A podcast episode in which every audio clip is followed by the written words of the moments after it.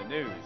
As the world recoils in horror at the spreading of ISIS's influence and the Western nations are dragged back into their protectorate role in the Middle East, as was discussed in last week's Bible in the News, Russia is also being shaped and molded to fit its role in the latter day. Russia is the successor to the pagan Roman dragon in the book of Revelation. The dragon is found in chapter twelve, where a drama unfolds. In this chapter, a picture is painted of a woman, a dragon, and a man-child. The woman who brings forth the man-child is apostate Christendom. Paul had said that the body of believers was supposed to remain faithful to Christ. We read in Second Corinthians chapter eleven, verse two, "I am jealous over you with godly jealousy, for I have espoused you to one husband, that I may present you as a chaste virgin to Christ." Well, in Revelation chapter twelve, the woman is not a chaste virgin, but found pregnant with child. We read in verse one, "There appeared a great wonder in heaven, a woman clothed with the sun, and the moon under her feet, and upon her head a crown of twelve stars, and she being with child travailed in birth, and pain to be delivered." The dragon appears on the scene and was poised to destroy the man-child. We read in verse three, "There appeared another wonder in heaven, and behold, a great red dragon, having seven heads and ten horns and seven crowns upon his heads." Well, this dragon is a further development of Daniel's fourth beast, found in chapter seven of Daniel, which equates with the Roman Empire. The Roman Empire is not successful in destroying the development of political Christendom as the symbol narrative describes. We read in verse five, "When she brought forth a man-child who was to rule over all nations with a rod of iron, her child was caught up to God and to his throne."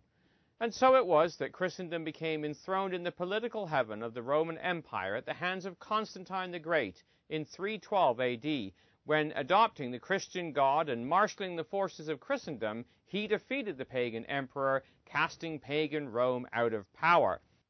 We read in verse nine, "The great dragon was cast out, that old serpent called the devil and Satan, which deceiveth the whole world.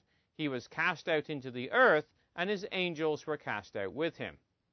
Well, the dragon still existed as a military force who would go on to perse persecute the remnants of Christendom which didn't fall in line with Constantine's religious views, nor submit to his authoritarian power.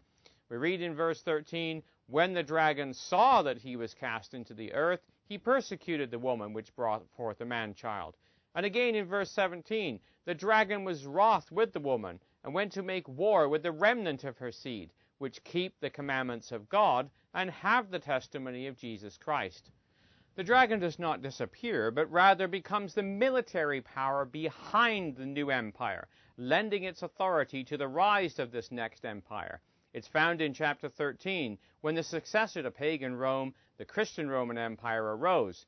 It began in A D thirteen twelve, or three twelve, and would continue until finally replaced in A D seven ninety-nine by the Holy Roman Empire. We read how it gave its power to the Christian Empire in verses one to two of chapter thirteen. "I stood upon the sand of the sea, and I saw a beast arise out of the sea, having seven heads and ten horns, and upon his horns ten crowns, and upon his heads the name of blasphemy.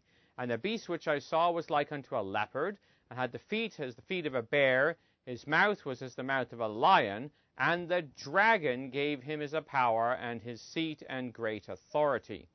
Well, Constantine split the empire in two halves in three thirty A D, creating the second capital in Constantinople, where it would rule over the Eastern Empire, eventually to become known as the Byzantine Empire, lasting until fourteen fifty-three A D, while the Western Roman Empire, ruled from Rome, would only last a short time until four ninety-three A D. The next phase of the western half of the Christian Roman Empire was the Holy Roman Empire, depicted by a lamb-like beast with two horns. Again, the dragon's influence is still found in this system. We read in chapter thirteen, verse eleven, "I beheld another beast coming up out of the earth, that had two horns like a lamb, and he spake as a dragon." Well, the Eastern Byzantine Empire would gradually diminish until it was snuffed out in fourteen fifty-three at the hands of Islam, under the leadership of Muhammad the Second and the, and the Ottoman Turks. The role of the dragon power was transferred from Constantinople to Moscow when Zoe, or Sophia as the Greeks call her, married Ivan the Third, taking the title and role of the emperor to Russia. Zoe's grandson, Ivan the Terrible, would become Russia's first Tsar, the Slavonic contraction of Caesar. The ivory throne of the Byzantine emperors can be found in Petersburg today. Well, Russia would continue as the dragon power, and is found again during the sixth vial in Revelation chapter sixteen, working in concert with the beast, or Europe, the modern equivalent of the Western Roman Empire, and the false prophet, or the papacy. All three characters are found singing the Frog Symphony and calling nations to the Battle of Armageddon. We read in chapter sixteen, verses thirteen to fourteen, "I saw three unclean spirits like frogs come out of the mouth of the dragon, out of the mouth of the beast, and out of the mouth of the false prophet. For they are the spirits of devils, working miracles, which go forth unto the kings of the earth and of the whole world to gather them to the battle of the great day of God Almighty." This unholy trinity is comprised of the dragon, Russia, the beast, Europe, and the false prophet, or the papacy. So what does all of this have to do with the Bible in the news and Russia today? Well, for almost a century, Russia was under the dominion of ruthless atheistic communism. Yet the Bible painted the picture of a different role, her singing in concert with Christian Europe and the Vatican. All three characters will be involved in the invasion of the land of Israel in the latter day. We read in Ezekiel chapter thirty-eight, verses two to three from the American Standard Version, "Son of man, set thy face toward Gog, of the land of Magog, the prince of Rosh, Meshech, and Tubal, and prophesy against him, and say, Thus saith the Lord Yahweh, Behold, I am against thee, O Gog, prince of Rosh, Meshech, and Tubal." Well, this is the Russian host, or Rosh as he's called, under the leadership of Gog. He has with him Magog, which is the area of Central Europe, Meshech, or Moscow, and Tubal, or Tobolsk, Siberian area. With them is Iran, Ethiopia, and the European nations called Gomer. We read in verses five to six, "Persia, Ethiopia, Libya with them, all of them with shield and helmet, Gomer and all his bands, the house of Togarmah of the north quarters and all his bands, and many people with thee." And note the language that is used to describe this conglomeration. In Ezekiel thirty-eight and verse seven, we read, "Be thou prepared, and prepare for thyself, thou and all thy company that are assembled unto thee, and be thou a guard unto them." Well, the word assembled is the Hebrew word kahal, and is defined by Strong's to mean an assembly for religious reasons. The Septuagint uses the Greek word synagogue. Combine this with the description of the goal of this confederacy. They want the mountain, the holy mountain of Zion. We read in Daniel eleven, verse forty-five, a parallel account, "He shall plant the tabernacles of his palace between the seas in the glorious holy mountain. Yet he shall come to his end, and none shall help him." Their boast is partly the reason for God's response. We read what they say in Ezekiel thirty-six and verse two, "Thus saith the Lord Yahweh, because the enemy hath said against you," that's Israel, "Aha, even the ancient high places are ours in possession," that certain judgments would come upon them. They want the ancient high places in the land of Israel, what we would call the holy places today. Well, Bible students put these pieces together and determined that the Russian host of the latter days would have to be a religious one. Writing one hundred fifty years ago, John Thomas, in a book called Exposition of Daniel, stated, "The time is not far off when the Latin bishop may have to seek again to the Constantinopolitan imperial autocracy for protection," and by this he means Russia. "Daniel's prophecy of the king requires this, for he is to cause to prosper till the indignation be accomplished. The Pope and one of the emperors sustained by the power of the king will place the Latino-Greek king above all, and above all the mighty who shall be his contemporaries at the time of the end. But for this manifestation to appear," he continues, "the Ottoman dynasty must of course be driven out of Europe.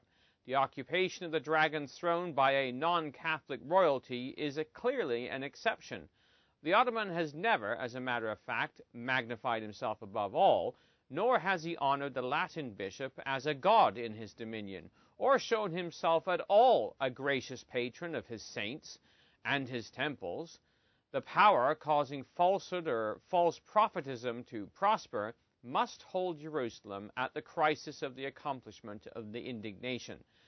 By false prophetism, I mean papalism, he writes. Hence, the Sultan, the Ottoman Turks, must be ejected, that a dynasty patronizing a high priest who forbids to marry may come in.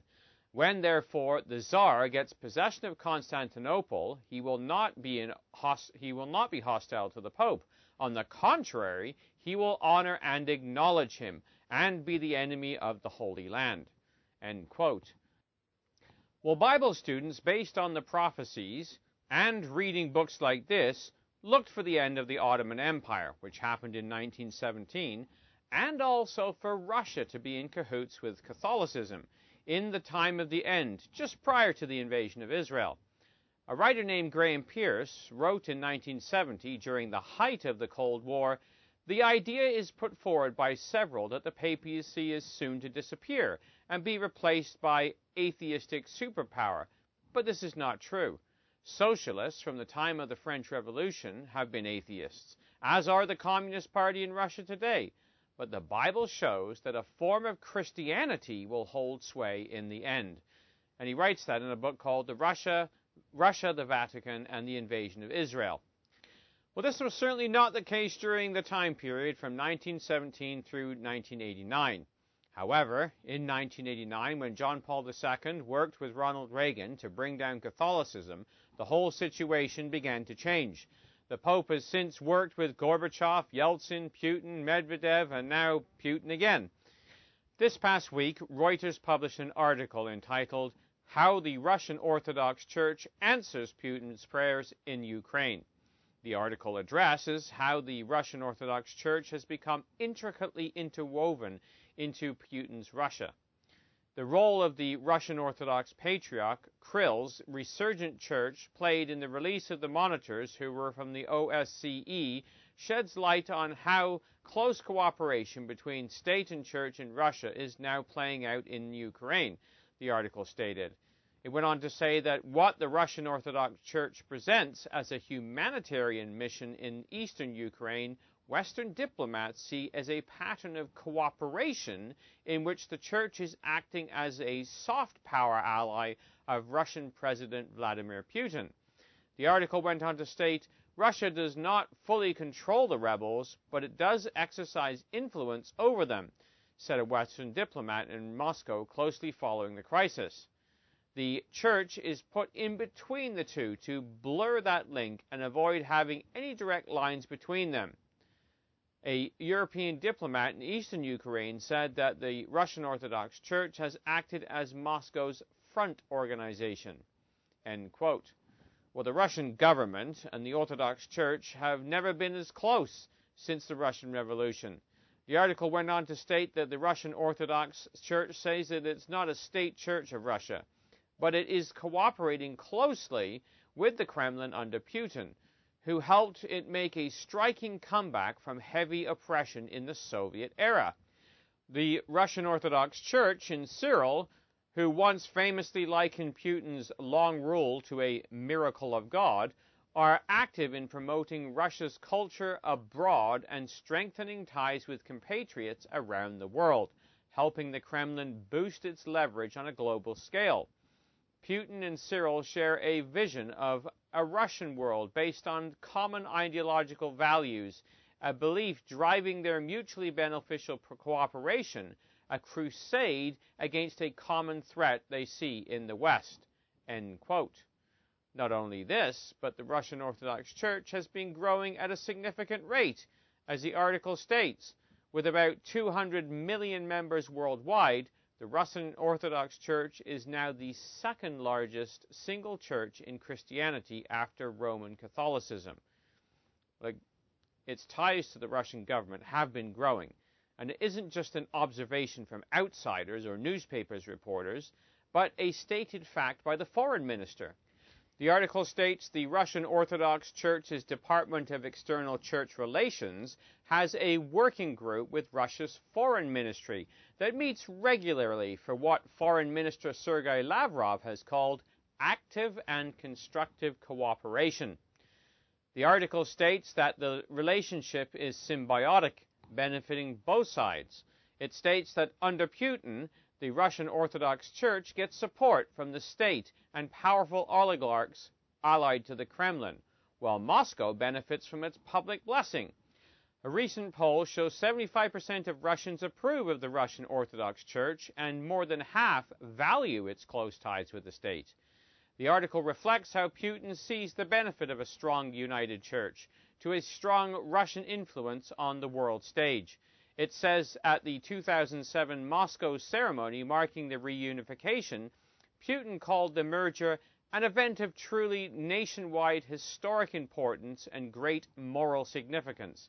He added, the revival of the church unity is a crucial condition for reviving a revival of lost unity of the whole Russian world, which has always had the Orthodox faith as one of its foundations." End quote. What is also of great interest is what the article has to state about the title of the Patriarch.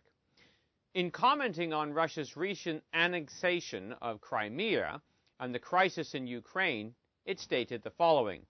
When Russia sent its troops to Crimea, one of the justifications it used was an alleged threat to parishes, there linked to Cyril's Moscow Patriarch. Cyril's full title is Patriarch of Moscow and of all Rus, a reference to the medieval, medieval state in Kiev, to which modern Russia traces its roots. Well, the use of the title Rus takes us right back to Ezekiel thirty-eight, where Gog is the prince of Rosh, or Rus, Meshech, and Tubal. Rus is the ancient and original name of the region, especially around Kiev, where it was first Christianized. So, right in the news today, we see the preparation of Russia, or Rosh, to take on the role the scriptures have indicated so many years before. Bible students have looked for in anticipation. The day will soon be upon us when the drama of Ezekiel thirty-eight will play out and the Lord Jesus Christ will return, restoring the kingdom to Israel. So as we look at the Middle East, we see all the pieces coming together. For the Bible in the News, this has been Jonathan Bowen joining you.